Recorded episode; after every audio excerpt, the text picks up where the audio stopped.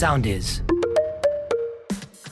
Είμαι η Μαρία Φραγκάκη και αυτό είναι το Thrive Podcast. Ιστορίες που εμπνέουν, πρόσωπα που παρακινούν και παραδίδουν μαθήματα ζωής, αλλά και οι ειδικοί του Thrive μοιράζονται μυστικά προσωπικής και επαγγελματικής επιτυχίας. Με μικρά βήματα για ευεξία, αποδοτικότητα και αυτοβελτίωση για να πετύχουμε μεγάλες αλλαγές στη ζωή μας. Be Thrive μαζί μου. Στο σημερινό Thrive Podcast θα ασχοληθούμε με την επαγγελματική μοναξιά όπου έχει διτή σημασία, διπλή έννοια. Μπορεί κάποιες φορές να αισθάνεσαι ότι η δουλειά σου δεν σε γεμίζει. Κάποιες άλλες, οι απαιτήσεις και όλα όσα έχεις να κάνεις είναι τόσα πολλά που φλερτάρεις πολύ έντονα με την ιδέα του burnout. Πασχίζεις να βρεις την ισορροπία μεταξύ προσωπικής και επαγγελματικής ζωής και ίσως κάνεις το λάθος που κάνουν οι περισσότεροι. Αντιμετωπίζεις τη δουλειά σου σαν κάτι καταναγκαστικό και ψάχνεις το νόημα και την ευτυχία στη ζωή σου εκτός δουλειάς. Κι όμως, αξίζει να σου πω ότι μπορείς να είσαι ευτυχισμένος και εντός δουλειάς. Κάθε δουλειά έχει στόχο να σου εξασφαλίσει τα προστοζήν. Ιδανικά όμως, θα πρέπει να σε γεμίζει κιόλας, να σε κάνει να νιώθεις ενθουσιασμό και προσμονή για αυτό που θα ακολουθήσει. Εάν δεν συμβαίνει αυτό, τότε μάλλον κάτι θα πρέπει να κάνεις για να το αλλάξεις.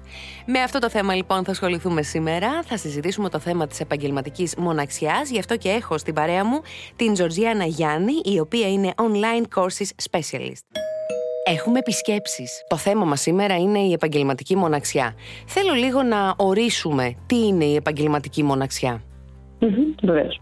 Θα μπορούσαμε να πούμε ότι η επαγγελματική μοναξιά είναι η μοναξιά που νιώθει ένας άνθρωπος όταν δουλεύει συνήθως μόνος του, είτε δηλαδή είναι solopreneur, είτε είναι freelancer, οπότε αναγκαστικά όλα τα project τα αναλαμβάνει μόνος του, ή ακόμα θα μπορούσε να είναι και επιχειρηματίας, entrepreneur δηλαδή, αλλά θα μπορούσε η ομάδα του να είναι από απόσταση, ειδικά τώρα λόγω COVID κτλ. Οπότε πάλι είναι μόνος του και εργάζεται τελείως μοναχικά, θα μπορούσε να πει κανείς.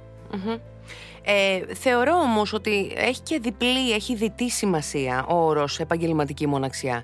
Δηλαδή δεν αφορά μόνο την ε, μοναξιά κυριολεκτικά. Μπορεί να νιώθει κάποιος μόνος επαγγελματικά, ακόμα και αν εργάζεται, συνεργάζεται με άλλους ανθρώπους. Εγώ το αντιλαμβάνομαι και με τέτοιο τρόπο, έτσι δεν είναι; Εννοείται, εννοείται. Θα δηλαδή... μπορούσε δηλαδή κάποιος να ανήκει σε μια ομαδα και πραγματικά να, νιώθει, να μην νιώθει μέρος της ομάδας, είτε για λόγους ότι δεν ταιριάζει με τα άλλα άτομα, είτε λόγω νοοτροπίας, είτε ακόμα και λόγω, για παράδειγμα, σε άλλη χώρα μπορεί και λόγω γλώσσας. Υπάρχουν διάφοροι λόγοι που μπορεί ένας άνθρωπος να νιώθει μόνος του, ακόμα και μέσα σε ομάδα. Όταν η δουλειά σου δεν σε γεμίζει, όταν η δουλειά σου δεν σου δίνει αυτό το κίνητρο για να ξυπνήσεις, να ξυπνάς κάθε μέρα και να πηγαίνεις στην εργασία σου. τι αισθάνεται κάποιος που βιώνει επαγγελματική μοναξιά; Δηλαδή ποια είναι τα, τα σημάδια για να καταλάβουμε; Mm-hmm. Κυρίως εννοείται πως αισθάνεται μόνος και αισθάνεται ότι δεν έχει κάποιον, ειδικά άμα εργάζεται και μόνος του, δηλαδή είναι η κυριολεκτική ας πούμε, μοναξιά που είπαμε πριν, αισθάνεται αρκετά ότι δεν έχει με κάποιον να μοιραστεί οτιδήποτε συμβαίνει στην εργασία, στην εργασία του. Μπορεί να αισθάνεται και βοήθητος, γιατί πολλές φορές, επειδή εργάζομαι και εγώ μόνη μου και το, το ξέρω από προσωπική εμπειρία, mm-hmm. μπορεί να έχεις κάποια απορία, μπορεί κάτι να πηγαίνει στραβά, κάτι να θέλεις κάπως να ψάχνεις μια λύση και να μην έχεις έναν άνθρωπο εκείνη την ώρα να σε βοηθήσει. Τουλάχιστον όταν δουλεύεις σε μια ομάδα, στην κυριολεκτική ας πούμε, σημασία και όχι την πιο γενική έννοια της μοναξίας, κάποιον να ρωτήσεις, σε κάποιον να απευθυνθείς. Ενώ όταν δουλεύεις μόνος σου, εκεί πέρα υπάρχει αυτό το πρόβλημα. Δεν υπάρχει ανταλλαγή πως... απόψεων και. Και να μπορείς να, ανταλλάξεις ναι, ναι, βοήθεια, να ζητήσεις βοήθεια, να απευθυνθείς σε κάποιον. να ζητήσεις δηλαδή την άποψη, να σου πει και αυτός, να πάρεις ένα feedback, πώς μπορώ να το κάνω αυτό, πώς μπορώ να το βελτιώσω. Είσαι τελείως ε, μόνος Εννοείται πω μπορεί να στεναχωριέται ένας άνθρωπος γιατί δεν έχει με ποιον να μοιραστεί πούμε, ακόμα και τις χαρές, τις επαγγελματικές επιτυχίες, πράγματα που μπορεί να πηγαίνουν καλά. Εκείνη την ώρα δεν έχει με ποιον να τα μοιραστεί. Που αυτό μπορεί να συμβεί και ακόμα αν είσαι σε ομάδα, όπως είπαμε πριν. Γιατί άμα είσαι μόνος σου και δεν επικοινωνείς και πάρα πολύ με την ομάδα, πάλι φαντάζομαι δεν τα μοιράζεις. Οπότε και εκεί, ας πούμε, στεναχωριέσαι. Η αλήθεια είναι ότι τα τελευταία δύο χρόνια με την πανδημία έχει μπει στη ζωή μας για τα καλά η τηλεεργασία. Ε, Κατά καιρούς τουλάχιστον όλοι έχουμε περάσει από αυτή την κατάσταση. Ε, κάποιοι εργάζονται ακόμα σε αυτό το καθεστώς. Οπότε στην τηλεεργασία εκ των πραγμάτων είσαι μόνος σου. Ενώ είσαι στο σπίτι σου, είσαι στο γραφείο σου μόνος σου γιατί λείπουν οι συνάδελφοι. Πάλι η μοναξιά δηλαδή είναι στα φόρτε της, αυτό εννοώ. Mm-hmm. Έχει, συμβάλει, έχει συμβάλει η πανδημία του κορονοϊού σε όλη αυτή την κατάσταση, θεωρώ. Mm-hmm. Συμφωνώ. Θα μπορούσες να μας δώσεις κάποιες ε, συμβουλές για να διαχειριστούμε την επαγγελματική μοναξιά που ενδεχομένως βιώνει κάποιος; Ειδικά όταν έχει να κάνει με το κομμάτι της τηλεργασίας, όπως πολύ σωστά είπες, αυτό που πιστεύω θα μπορούσαμε να κάνουμε αρχικά, με το έχεις προαποφασίσει ότι θα δουλεύεις μόνος σου, θεωρώ ότι είναι σημαντικό να έχεις δουλέψει λίγο με τον εαυτό σου και να έχεις προετοιμάσει τον εαυτό σου ότι αυτό θα είναι ένα κομμάτι της καθημερινότητάς σου.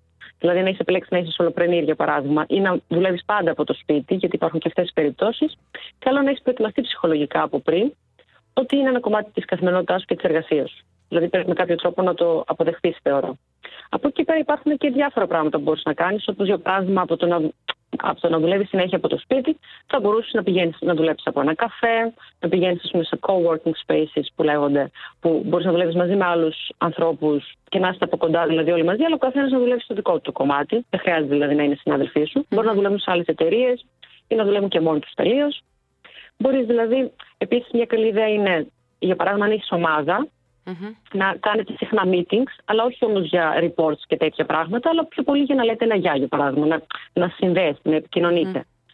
Επίσης, αυτό που έχω δει ότι βοηθάει είναι όταν δουλεύεις τελείως μόνος σου να μπαίνεις σε διάφορα groups ή σε, να συμμετέχεις σε διάφορα meetups, ώστε να συναντάς και άλλους ανθρώπους που έχουν το ίδιο θέμα με σένα, γιατί συνήθως όλοι αυτοί οι άνθρωποι έχουν τα ίδια συναισθήματα και βρίσκονται στην ίδια φάση. Οπότε βοηθάει το να ανταλλάσσετε απόψεις και γενικά να μοιράζεται όλο αυτό που ζείτε και με άλλους ανθρώπους που είναι στην ίδια φάση με Όταν το εργασιακό περιβάλλον δεν είναι και τόσο ιδανικό και τόσο φιλικό, τι μπορούμε να κάνουμε, δηλαδή αν ε, αισθάνεται κάποιος ότι η γνώμη του δεν μετράει ή ότι φοβάται να την εκφράσει τη γνώμη του ή πιάνει τον εαυτό του να επιστρέφει το βράδυ στο σπίτι του και να, να μην αισθάνεται καλά, να αισθάνεται έτσι μια τοξικότητα και να παραπονιέται για τη δουλειά του είτε στον σύντροφό του, στη σύντροφό του, είτε σε φίλο, είτε στον ίδιο του τον εαυτό. Τι μπορεί να κάνει; Σε αυτή την περίπτωση θεωρώ ότι πάλι έχει μεγάλη σημασία να δουλέψει κάποιος με τον εαυτό του, δηλαδή να απευθυνθεί ίσως και σε έναν άνθρωπο που μπορεί να το βοηθήσει σε σχέση με αυτό. Δηλαδή να, να κάτσει να σκεφτεί κιόλας αν όντως αυτό που κάνει είναι αυτό που αγαπάει, γιατί πολλές φορές μπορεί να μην είναι αυτό που κάνουμε αυτό που αγαπάμε, mm-hmm. ή αντίστοιχα μετά να κάτσει να σκεφτεί τι μπορεί να φταίει, για παράδειγμα, και είναι στεναχωρημένος ή ας πούμε γυρνά στο σπίτι και έχει παράπονο. Φταίνε οι συνάδελφοι, η συμπεριφορά από τους συναδέλφους. Φταίνε τα τάσεις που σου κάνει κάθε μέρα φταίει ο εργοδότης, ώστε να ξέρει μετά και ποιο είναι το πρόβλημα για να βρει και την αντίστοιχη λύση. Για παράδειγμα, αν φταίει ο εργοδότης και έχει τη δυνατότητα να πάει στα δουλειά, θα μπορούσε να αλλάξει ακόμη και δουλειά. Mm-hmm. Αν φταίνει οι συνάδελφοι, θα μπορούσε να βρει ίσως κάποιους τρόπους ώστε να προσεγγίσει κάπως τους συναδέλφους. Ή, για παράδειγμα, να μην δίνει σημασία στους συναδέλφους είναι αναλόγως και ποιο πρόβλημα έχει ο καθένας και τι είναι αυτό που τον, ε, που τον ενοχλεί στη δουλειά του. Και είναι και θέμα χαρακτήρα και προσωπικότητας, θεωρώ. Το κατά πόσο ε, επιτρέπεις ε, να σε επηρεάσει μια κατάσταση ή ένα πρόσωπο. Ούτως ή άλλως, κάθε δουλειά ή δουλειά που κάνουμε τέλος πάντων, στόχο έχει να, εξασφαλίσει, να μας εξασφαλίσει τα προστοζήν. Ε, mm-hmm. Ιδανικά θα θέλαμε να μας αρέσει και να μας γεμίζει κιόλας, αλλά δεν συμβαίνει mm-hmm. πάντα. Εάν δεν συμβαίνει αυτό, ε, το είπες κι εσύ ότι καλό θα είναι να αλλάξεις, να σκεφτείς μάλλον, ίσως να αλλάξεις δουλειά. Δεν είναι πάντα εύκολο βέβαια. Γιατί θα βάζεις κάτω, βάζεις κάτω το σταθερό μισθό που ενδεχομένως έχεις, το σταθερό ωράριο, τα οποία είναι πάρα πολύ σημαντικά και σε πιάνει όλη αυτή η αμφιβολία. Αρχίζεις να αμφιβάλλεις για το αν θα βρεις κάτι αντίστοιχο τέλος πάντων. Ε, Έτσι είναι Πάντως, εσύ θα το πρότεινες να να σκεφτεί κάποιος να μπει στη διαδικασία να αλλάξει δουλειά, αν δεν τον γεμίζει η τωρινή κατάσταση στο εργασιακό του περιβάλλον. Σίγουρα, σίγουρα. Ειδικά τώρα μέσα στο COVID έχει παρατηρηθεί και ειδικά στην Αμερική πιο πολύ και το φαινόμενο της μεγάλης παρέτησης, mm-hmm. που πολλοί κόσμοι, νομίζω εκατομμύρια κιόλας κόσμος, αν θυμάμαι καλά, από ναι. μια έρευνα που είχε βγει, παρέτησαν, παρατήθηκαν από τη δουλειά τους παρόλο που δεν είχαν βρει την επομενη Γιατί ακριβώς λόγω COVID και λόγω πανδημίας άρχισαν λίγο να βλέπουν τις προτεραιότητές τους, να επαναπροσδιορίζουν τη ζωή τους και τι είναι σημαντικό για αυτούς. Οπότε θέλανε πλέον να κάνουν κάτι που τους γεμίζει. Γιατί συνειδητοποίησαν προφανώς περισσότερο ότι αυτό που κάνουν δεν τους γεμίζει και απλά μπορεί να τους φέρνει ας πούμε, τα προστοζή.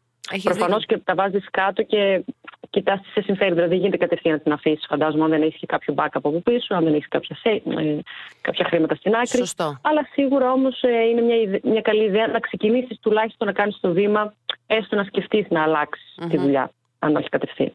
Ναι. Αυτό το θέμα με τη μεγάλη παρέτηση, ναι, ε, έχουμε ασχοληθεί και στο Thrive με αυτό το θέμα.